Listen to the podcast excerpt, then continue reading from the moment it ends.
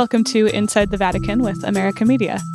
Each week, veteran Vatican reporter Gerard O'Connell and I take you behind the headlines for an intergenerational conversation about the biggest stories out of the Vatican.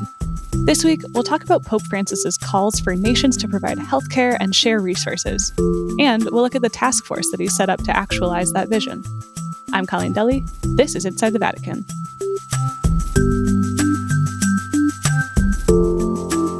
Good morning from New York, Jerry.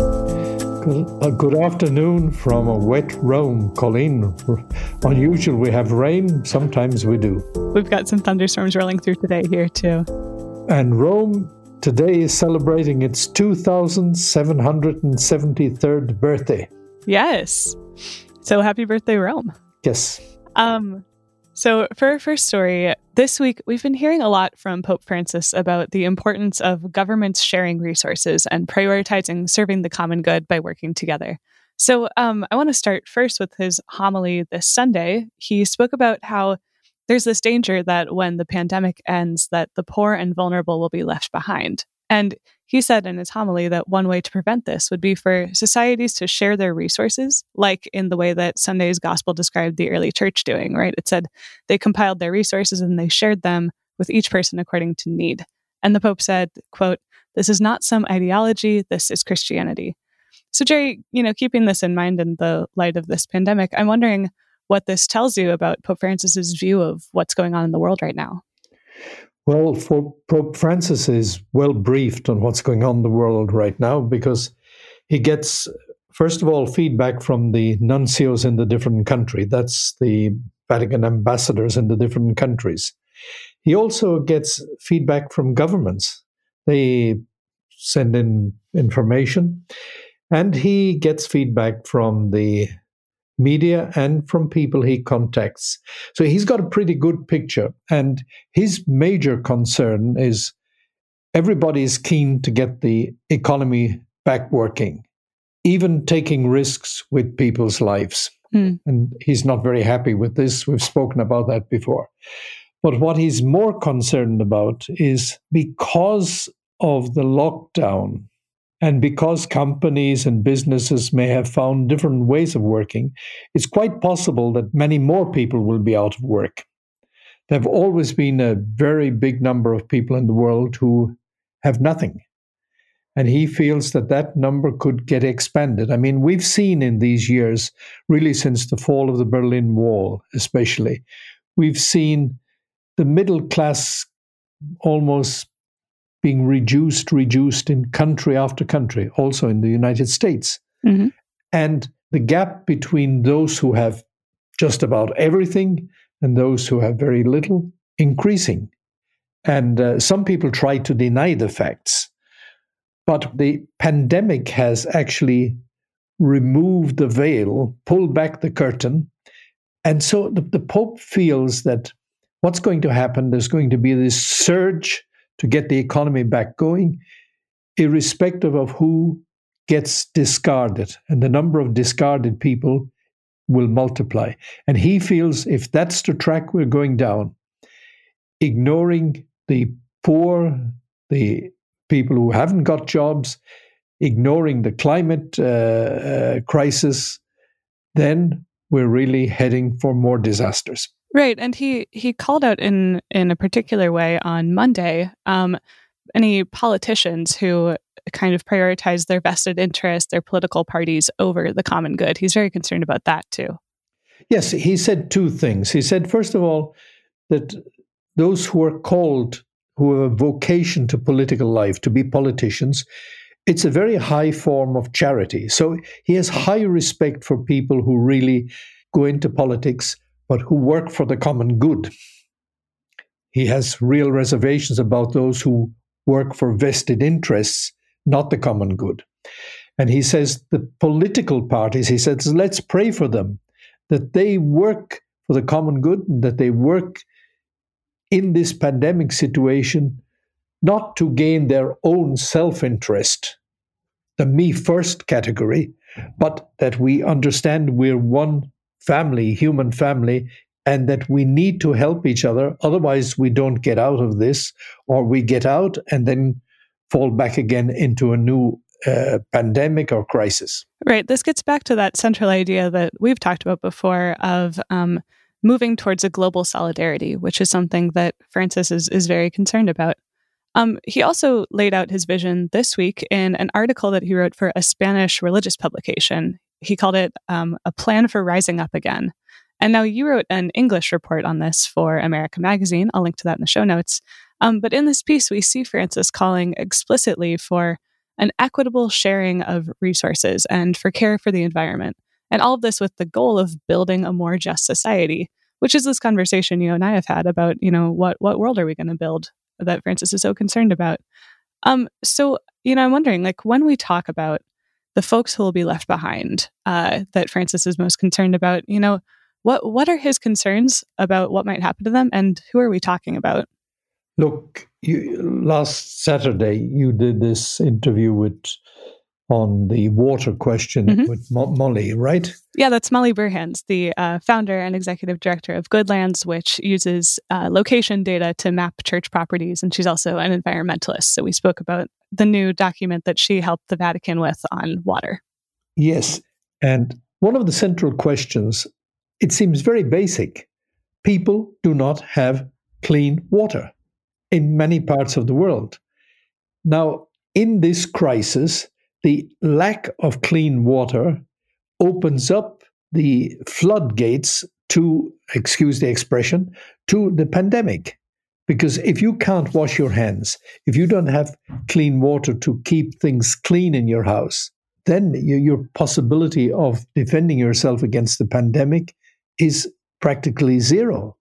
And so the Pope is talking about building a healthier world and a more just world. A healthier world will be a world where there is a health service in every country that cares for the citizens of the country. And that that is a priority, not one just for those who have money, but for everybody who is a citizen of the country. Secondly, it means that people have to be able to earn their living. So this means the creation of jobs. Now, we've talked in the past in one session, I remember, about artificial intelligence, which is going to remove many, many jobs. We talked about truck drivers, for example, in the United States. I don't know, is it 3 million now you have? I can't remember exactly the figure. But the projection was that if they move down the road of artificial intelligence and trucks without drivers, uh, the vast majority of these people won't have a job then what do they do? How do they earn their bread? How do they put food on the table for their families? This is the concern of the Pope. Right. This is something that we've talked in the past about the Vatican having an interest in, and they've been asking these these ethical questions about AI and how to replace jobs uh, like that for for years now. Yes, and also he, he's talked about the question of the protection of the environment. A lot of jobs can be created in protecting the environment, but there are vested interests in coal, in, in gas, in, in all these fossil fuels that uh, don't want to go down that road mm. and who pay politicians not to go down that road and who support politicians. And this is happening in various parts of the world. And we've seen now in China, for example, as they come out of the lockdown in Wuhan and other areas, they have put on the side some of the commitments they had made to protecting the climate and to taking action on climate change. Mm-hmm. This is the kind of thing the Pope concerns that the the vested interests of a given country or a given political party rides roughshod over the common good of the people in the country and of the inhabitants of the world. Mm-hmm. And he's particularly concerned, you know, not just about regular folks, but but especially people on the margins of society, right, who are the most likely to to kind of be left behind. Look, Colleen, I, I wrote an article and I spoke about it also, I think, in one of our earlier programs. I took the example of Italy.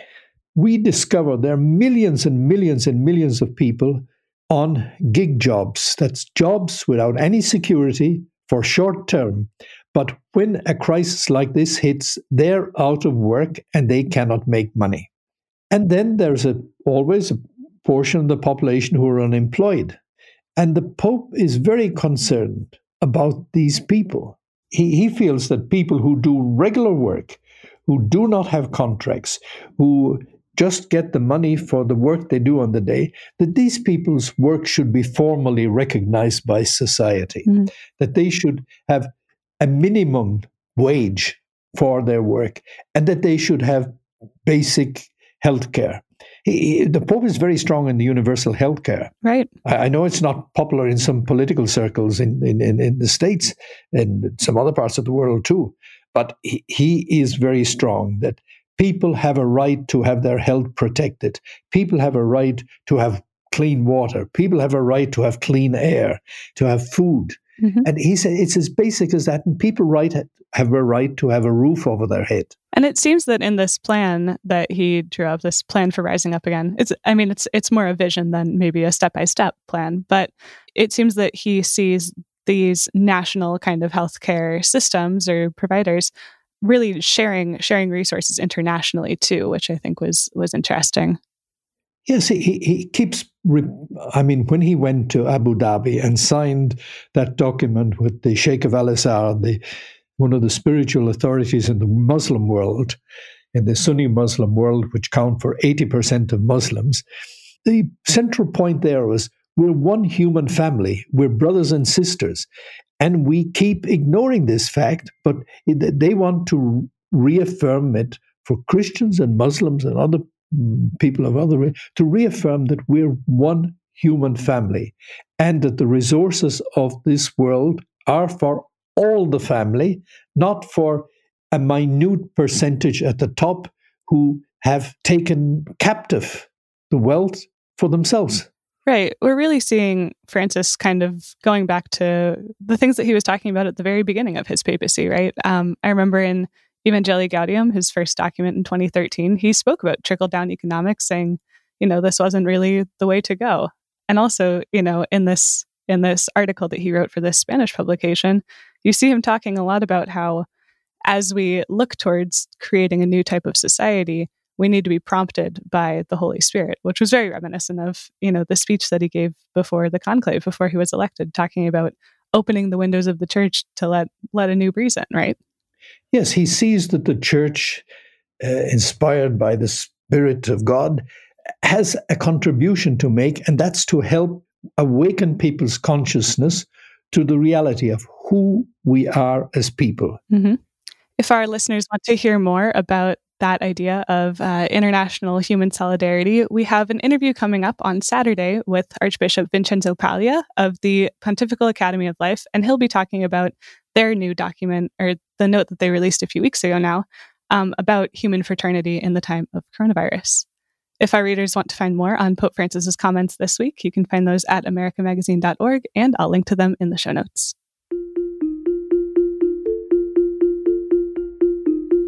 And concretely, to do this, the Holy Father has constituted a group called a, Vatican Commission for COVID 19. So, Jerry, I want to spend the second half of our show talking about this task force that Pope Francis has put in place to respond not just to the immediate needs of the crisis, but also to start with building that society that, that he envisions, that, that um, the church wants to see actualized in the world.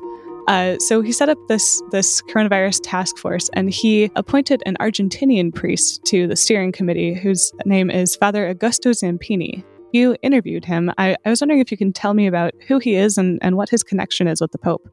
Well, Father Augusto was a young Argentinian priest who, who really was a, what we what people refer to as a late vocation. He he was born in Buenos Aires. He went to university there, studied law, uh, practiced law in the Central Bank of Argentina for one year, and then went and worked with one of these big financial companies hmm.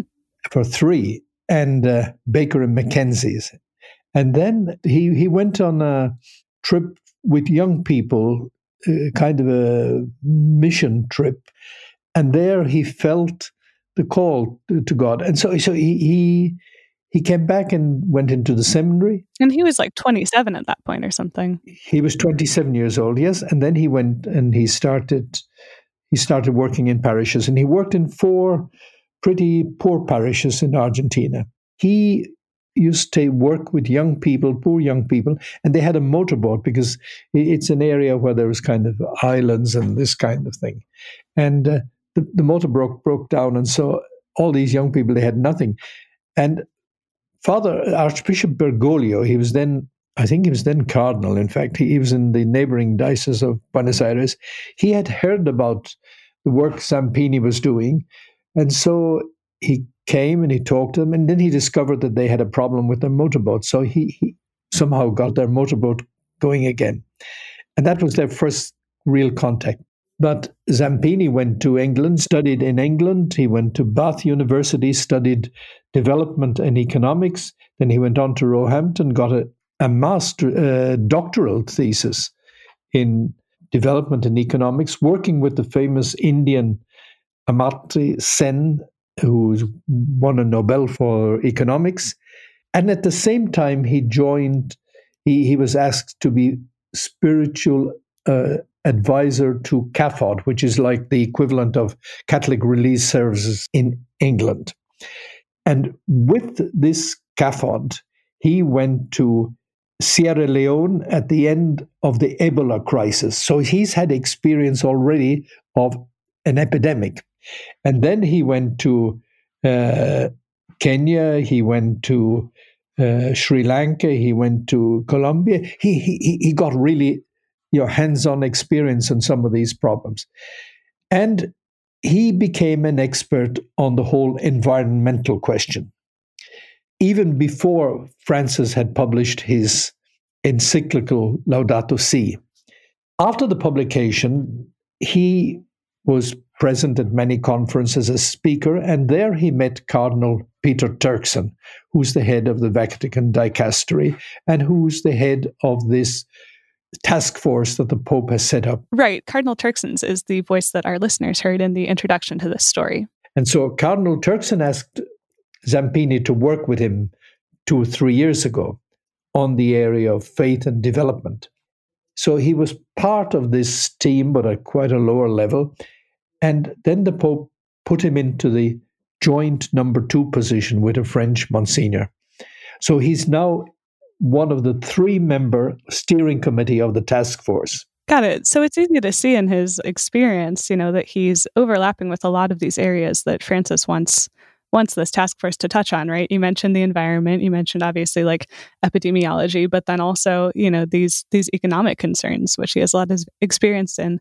I'm wondering uh, what's what's his role going to be on this steering committee. You mentioned he's on there with two other people. Is this is this like a decision making position?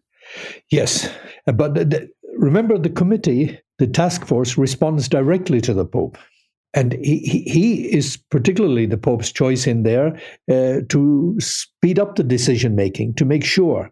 And he, he explained to me in the interview, which uh, I, I wrote up, that the whole idea is for the Vatican to be able to influence the decisions that governments and uh, institutions, financial institutions, and such like are making today.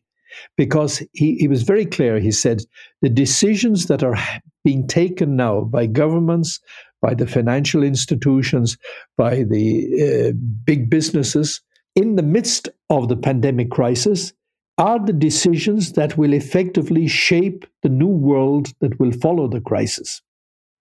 And so the Pope's intention and the task force's task is to be able to feed in and influence the decisions made by these decision makers, which will determine the future of humanity in the next years. Right. And I think, you know, we should say it's it's important to Francis, as as we've said in the beginning of the show, to put in place some kind of system to push this forward because his biggest concern is really that we'll just go back to being the same after this. Um, so I want to go through the five specific areas that that this uh, task force is going to focus on. So first, we have uh, the immediate humanitarian response, right? Especially happening through church organizations, um, which we talked a while ago on the show about the Vatican putting aside money to help fund those organizations. Next, there's going to be a commission focusing on the ecological aspects of the crisis and the prevention of future crises from this ecological standpoint. There's also a group focused on communication, and then one focused on the diplomatic relations with states, which is what you were just saying. Is is you know the Vatican is trying to advance this vision uh, by fostering international cooperation, and so they'll need to be able to work with different nations in those relationships to do that. Um, and the fifth point is interesting to me. I'm hoping we can talk more about this. This there's a commission focused on fundraising to finance not just this work, but um, I think that there's like a broader concern there too about finances. So, what's what's going on in Vatican finance right now? I know they just confirmed their ninth case of COVID and they're operating with a skeleton staff. What's what's happening on that front? Look, the Vatican is a small state. You've got about 3,000 people working in it. Mm-hmm. Where does it get its money? It, it doesn't have a, a tax system. It has money from four major sources. First of all, from Peter's Pence. Mm-hmm. That's, in other words, the monies that comes once a year around the 29th of June, the feast of St. Peter and Paul, from the different churches around the world. That's to help with the running of the Apostolic See, but especially with humanitarian uh, charitable works around the world. Right. The second in- source of income is uh, something that's envisaged in canon law. In Canon 1271, there's a short two, three sentence statements which says that every bishop, every diocese should contribute to helping the central office of the church, the Holy See, the Vatican, according to their means and possibilities at the given time. So, in this present climate, there will be little coming from that. Mm. And from the Peter's Pence, it's in pretty free fall already because of the abuse crisis, etc. And so they, the the funds had been going down. Mm-hmm. The third one is from the museums, the Vatican museums, which brings in a lot of money because you've got all these tourists and pilgrims visiting. And then the fourth area is what they call the, the properties and investments that the Vatican has. Because as a result of the 1929 agreement between Mussolini and the, and, then and the church at the time, the, the, the Vatican, when the Italian state took over the papal properties, they were given some properties. So some of the properties in Rome, but not only in Rome. Now the Vatican rents out to people. And so they make money in them. And the Vatican also invests some of the money that it gets from the various sources and tries. But as we know today, uh, the Vatican said recently that it will try to uh, reduce the rents to enable people living in the apartments to pay. Mm-hmm. because many people uh, want won't have jobs or income. And presumably as the economy is struggling you know their their investments are probably also losing value. So i think any family will understand this. You, you have a certain amount of income and if those sources dry up uh, mm-hmm. how do you work? And so the vatican understands this and so it is now made clear to all the departments we don't have money. You got to maximize savings, cut travel. The money that uh, the fundraising committee is to try and put together has two purposes. First, small purpose is to fund the committee. Uh, there won't be much money being used up by the committee because there's not going to be much traveling involved, if, if any. Mm-hmm. But the, a lot of it will be going to the projects that will be from the first part, the first commission, the humanitarian side. And a lot of that money will be going, I, I would suspect, principally to Africa, places like the Sudan, places like Mali, which don't have ventilators or anything like this. Mm-hmm. And it will be sent to the church, as we said in an earlier program, has many uh, medical centers surgeries, uh, maybe some hospitals in these countries. And these are often the only providers of those kinds of services in those areas. So it sounds like, you know, as we look at all this, that that just like the rest of the world, the Vatican is in a bit of a financial crisis right now, and they're they're having to examine how to respond creatively, how to try to do as much good as possible, but on a shoestring budget and changing, looking creatively at how they're going to gather and and use their resources. Absolutely. And like any family, you know, you, people in the past would maybe project to travel, I don't know, from United States to Italy for a holiday. Maybe people mm-hmm. will think twice now and say, well, apart from the travel restrictions, but even when it gets a little better, you know, maybe we don't have the money. Right. So the Vatican has actually started canceling some travel and some events. Um, for example, this week they postponed the World Meeting of Families to June 2022 and the World Meeting of Young People to August 2023. Um, what other cancellations are you hearing about? Well, I, am told that the uh, departments have been given instructions uh, to not hold conferences. We've reported on quite a number of them. They would bring together conferences to discuss. Uh, they had, for example, one on artificial intelligence. They were going to have one on the big educational gathering in May. Right. There are always these these happening. Yeah, but you see, also the meeting of families it, it requires money, mm-hmm. and the maybe if the local church can't do it and the local government can't come up with it, well, then, then the the Holy See, the Vatican, has to try and help.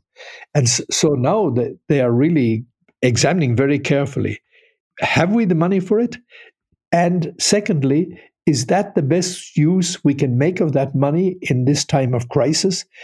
And I suspect we'll see many more cancellations. A lot of the bishops who come for their ad limina visits, like we just talked about the US bishops doing, um, are also not planning to come anymore, right? They've been told that this year there are no more ad limina visits. And the Pope isn't traveling this year. Uh, maybe he'd do a day trip at the end of the year, but most people think that he won't travel at all this year. Remember, he had pl- planned to go to Malta, then he had planned to go to Asia and, and go to Papua New Guinea and to Indonesia and uh, Timor Leste and uh, Singapore in uh, September. That's been cancelled also at the request of the local governments. Right. That makes sense. I mean, that would be a big, big gathering of people. But, you know, for 50 years, the Pope has traveled. Mm-hmm. This year, I don't think we'll, we'll see him moving anymore. Wow. All right, Jerry. Um, we will keep our listeners up to date on what's happening with the Vatican's response to coronavirus, including these cancellations, but also, you know, how the work of this commission is going forward. Uh, they can also find your print reporting at americamagazine.org. I think that about does it for this week. Uh, thanks for taking the time to talk with me through all these stories. Appreciate it. Thank you. Before we go, I got a listener question this week asking whether we take listener questions. So I just wanted to let all of you know that if you have a question for me or for Jerry about the Vatican, uh, you can email us those questions at insidethevatican at americamedia.org. Inside the Vatican is a production of America Media. This week's episode was produced by Sebastian Gomes. Inside the Vatican is mixed by Noah Levinson. You can find in depth and up to date Vatican coverage at americamagazine.org or follow us on Twitter at INSDE Vatican Pod. That's inside without the second I. For America Media with Gerard O'Connell, I'm your host and producer, Colleen Dulle. We'll see you next time.